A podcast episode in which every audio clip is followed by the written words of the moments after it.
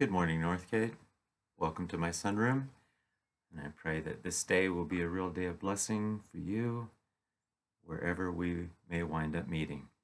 Maybe in person, not quite sure how the weather is going to turn out.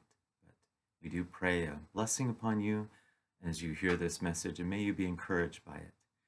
A couple of announcements I just want to bring. Uh, Dan is away. He and Amy and the kids are down in the States having a time of vacation, and we wish them every blessing and are glad that they have a chance of getting away.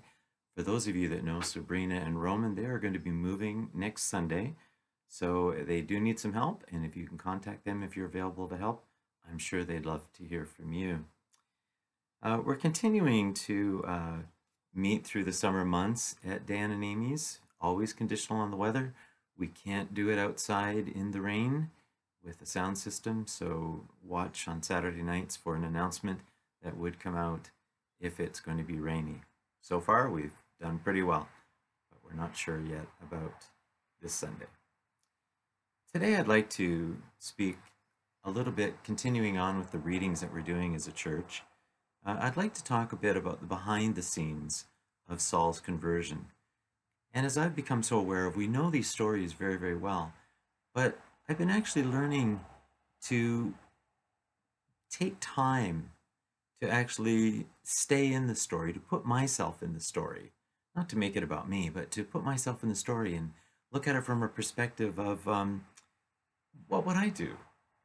To ponder on it, to ask questions, to think from a perspective of, wow, how is this person? God asked me to do that.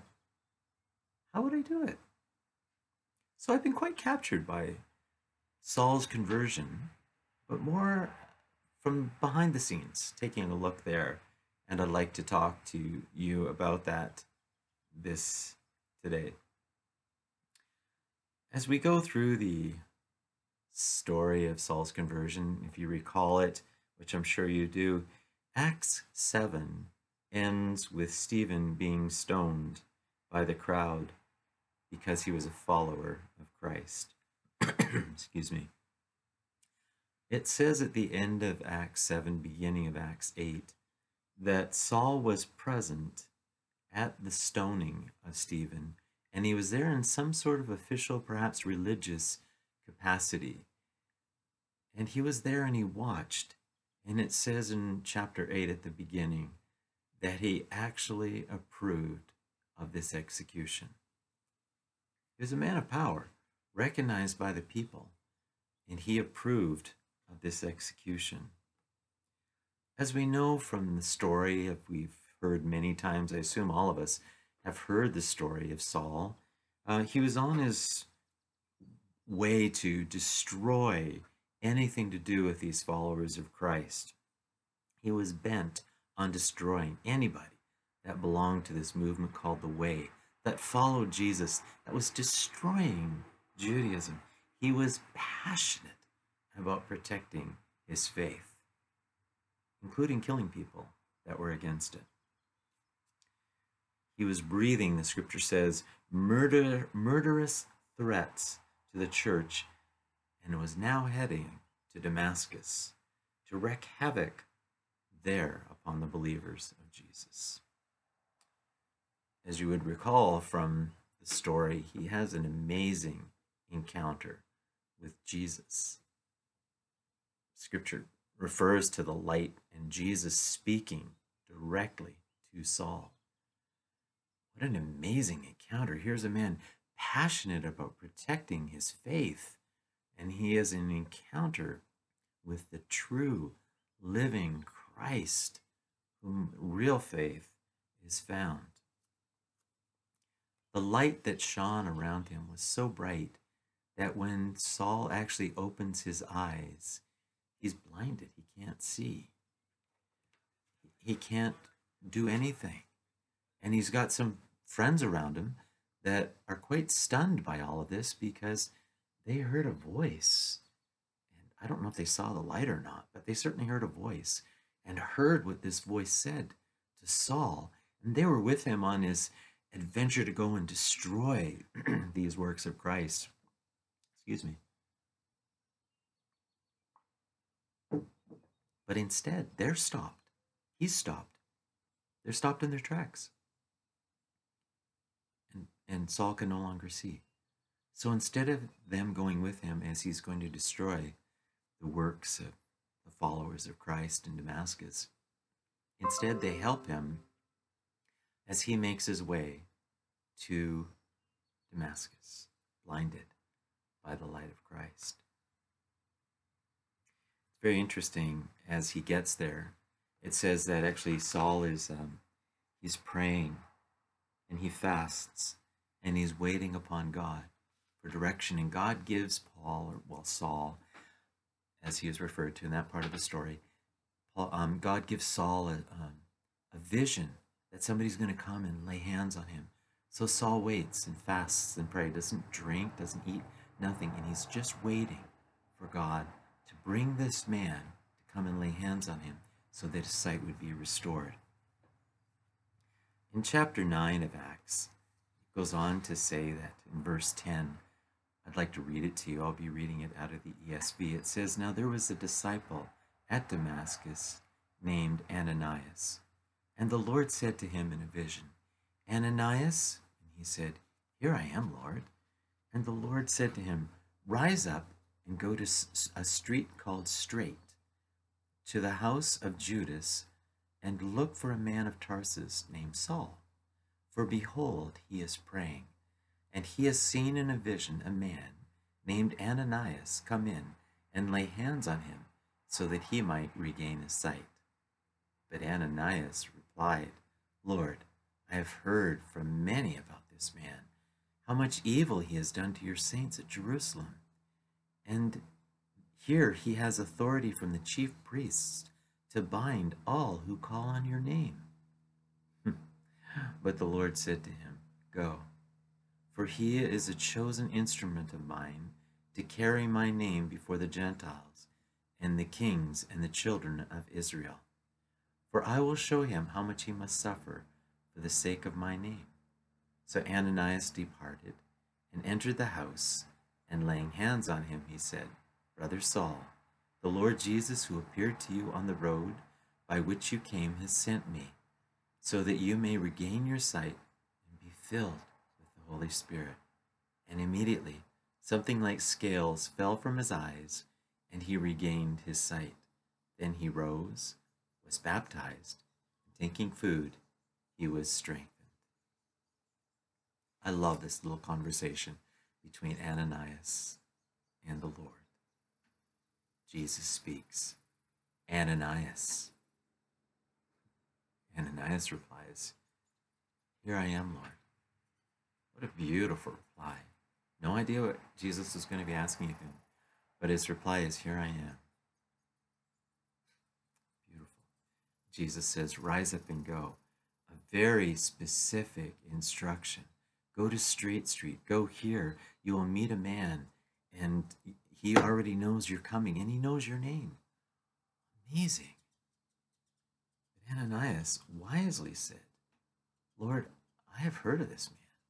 He has the authority to bind us. He's done all this harm in Jerusalem.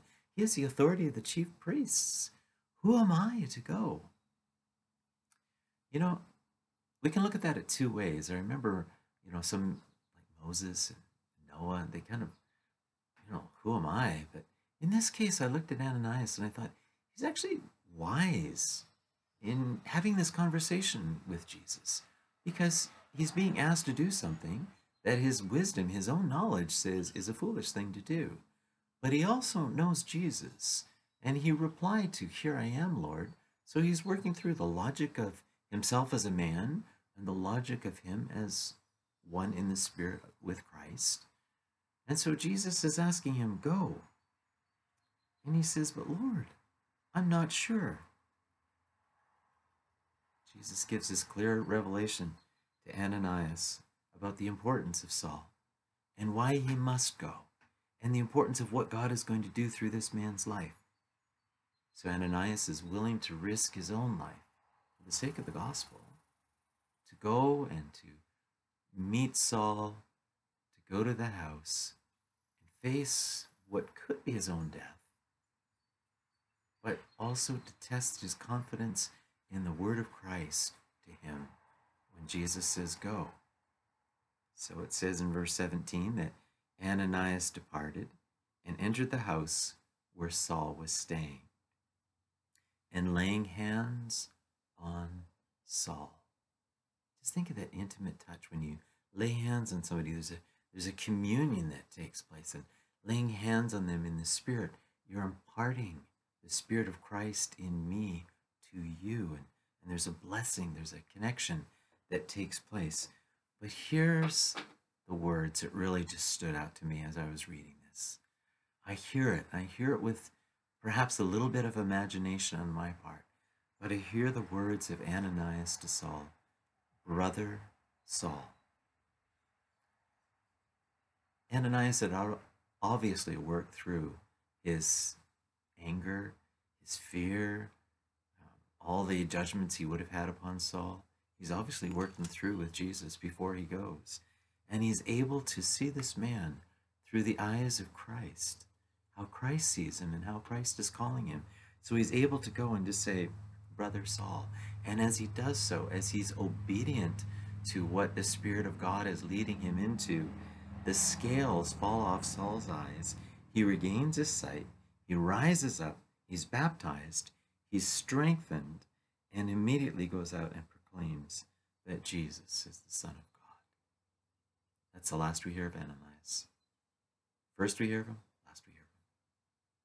It's his claim to fame, so to speak. But through that man's obedience, look at how the New Testament church was brought to life in so many ways through Saul, which we now know as Paul. Amazing how God used that man. But God used Ananias, chose to use Ananias to go and minister to Saul, so that Saul in turn could continue to minister to us. You and I today are being ministered to through the words of the Spirit that, that spoke through Paul to us today. Saul was very, very, very, so Saul and Paul are the same name. So Saul was very effective in his ministry, so much so that very quickly the Jews hated this man. A man that was once hating the believers and, and champion for the Jews is now against them and preaching to them this gospel. They were horrified. They were angry. And so they set out to kill him. So Saul heads down to Jerusalem. I wish I could say that it all went really well when he went down to Jerusalem, but it wasn't like they had Facebook or we could send out a quick little message or we could phone somebody. Nothing. There was no way of the believers in Jerusalem having any idea there's been any change in Saul. The last they heard, he was killing people and, and bringing them all and throwing them into prison and doing all sorts of stuff. They were terrified of him. And now he is coming once again. They're afraid of him and they did not believe that he was a disciple of Christ. And quite honestly, there was good reason why they didn't believe it. There's no way of them knowing. So I don't berate them for not accepting him right away. I understand it. But as it goes on in chapter 10, verse 26, it says uh, in, in Acts, And when he, Saul, had come to Jerusalem, he attempted to join the disciples, and they were all afraid of him, for they did not believe that he was a disciple. But Barnabas took him and brought him to the apostles and declared to them how on the road he had seen the Lord who spoke to him and how in Damascus he had boldly preached in the name of Christ. So from that acceptance, Saul went in and out among Jerusalem, preaching boldly in the name of the Lord Jesus. When I looked up Barnabas, why Barnabas? How did he fit into this? There is some thought that they may have known each other, that Barnabas and Saul may have known each other.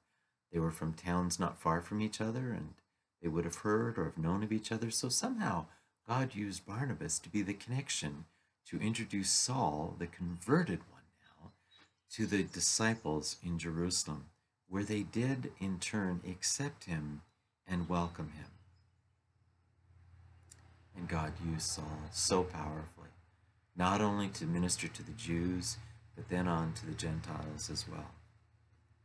As I was praying on this lesson and thinking about Saul's conversion, I was thinking how hard it is for us when somebody has really hurt us, especially if they've hurt us in the faith or if they've been part of, of something we've been part of, and then they hurt those around us, it's very hard for us to forgive them and to welcome them back. And what I see about Saul's conversion, which I really see about all of us when we're converted into Christ, is all that we've done in the past is forgiven. Clean slate. And the difficulty then rests with you and I. Can we give them a clean slate as well? Can we be like Ananias? Can we be like Barnabas? Can we be like the disciples and say, no, this man has truly been won over for Christ. And when we see the work of Christ in them, we can see that truly they've been changed. We don't set out requirements for them. We know it in the Spirit. We see it. We see it in their countenance. We hear it. Now, as I've mentioned, I've worked with Jericho Road, and some of the addicts, they would say right up front, they're the best liars in the world. So it's not so much what we hear, it's how we see, and maybe more like seeing with our spirit that we know there's something truly, truly transformed. I have the joy of meeting people after they've accepted Christ, and sometimes I may meet them and it's been a while, and I look at them and think, You look different. There's something different about you. And I'm sure that's what they saw when they actually saw Saul.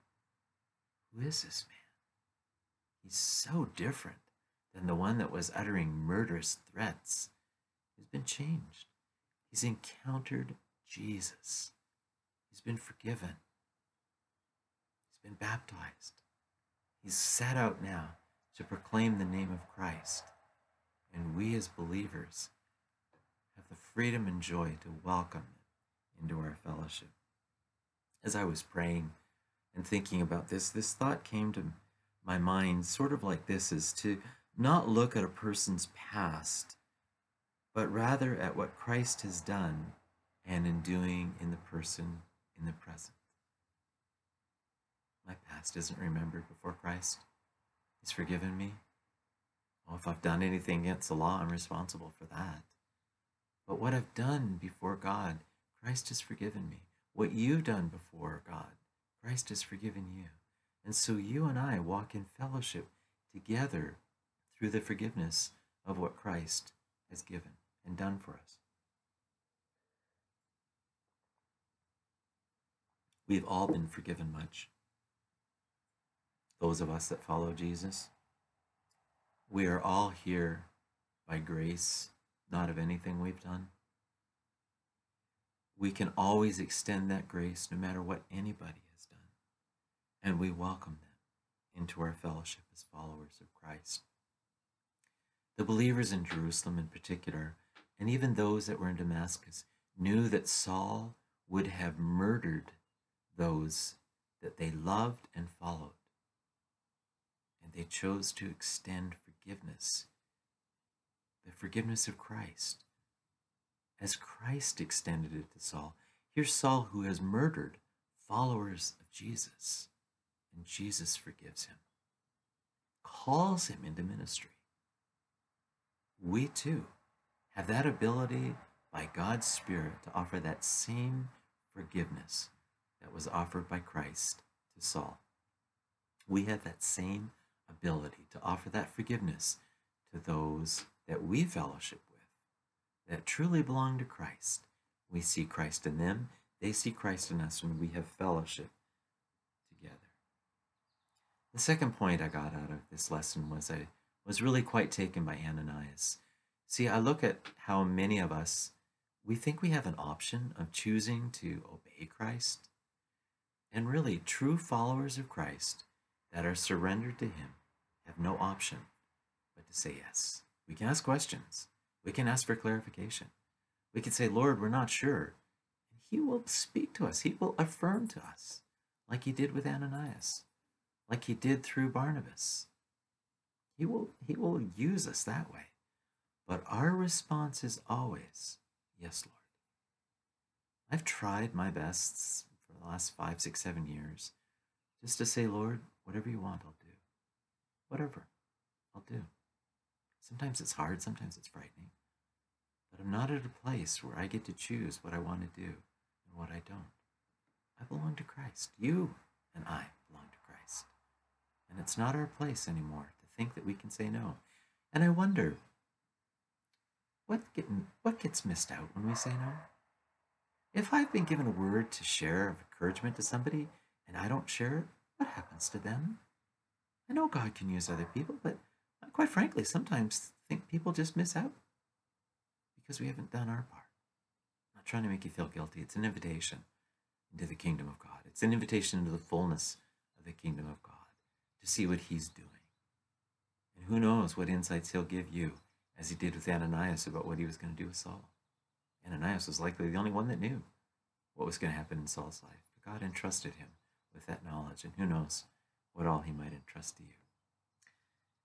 I pray that you are encouraged through this story of the life of Saul and through Ananias and Barnabas and how the disciples welcomed Saul and how God used this incredibly broken man to do great things for the kingdom and how God can use any one of us to do great things for him as well. Our place, here I am, Lord.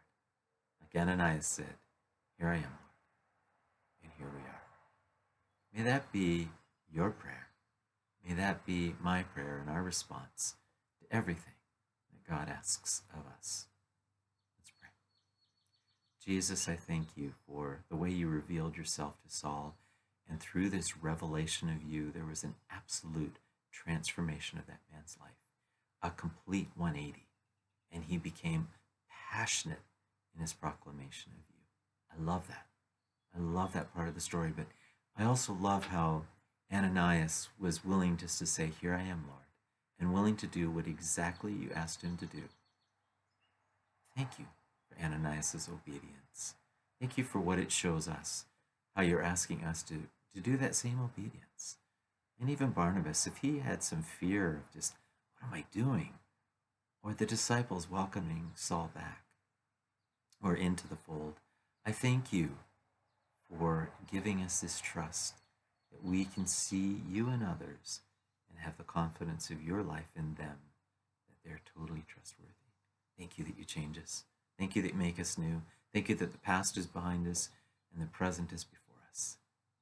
We love you. We wait for the day when we see you face to face, Jesus. Thank you, for yours is the kingdom, the power, and the glory. Amen and amen. Thank you so much. God bless you. Look forward to seeing you again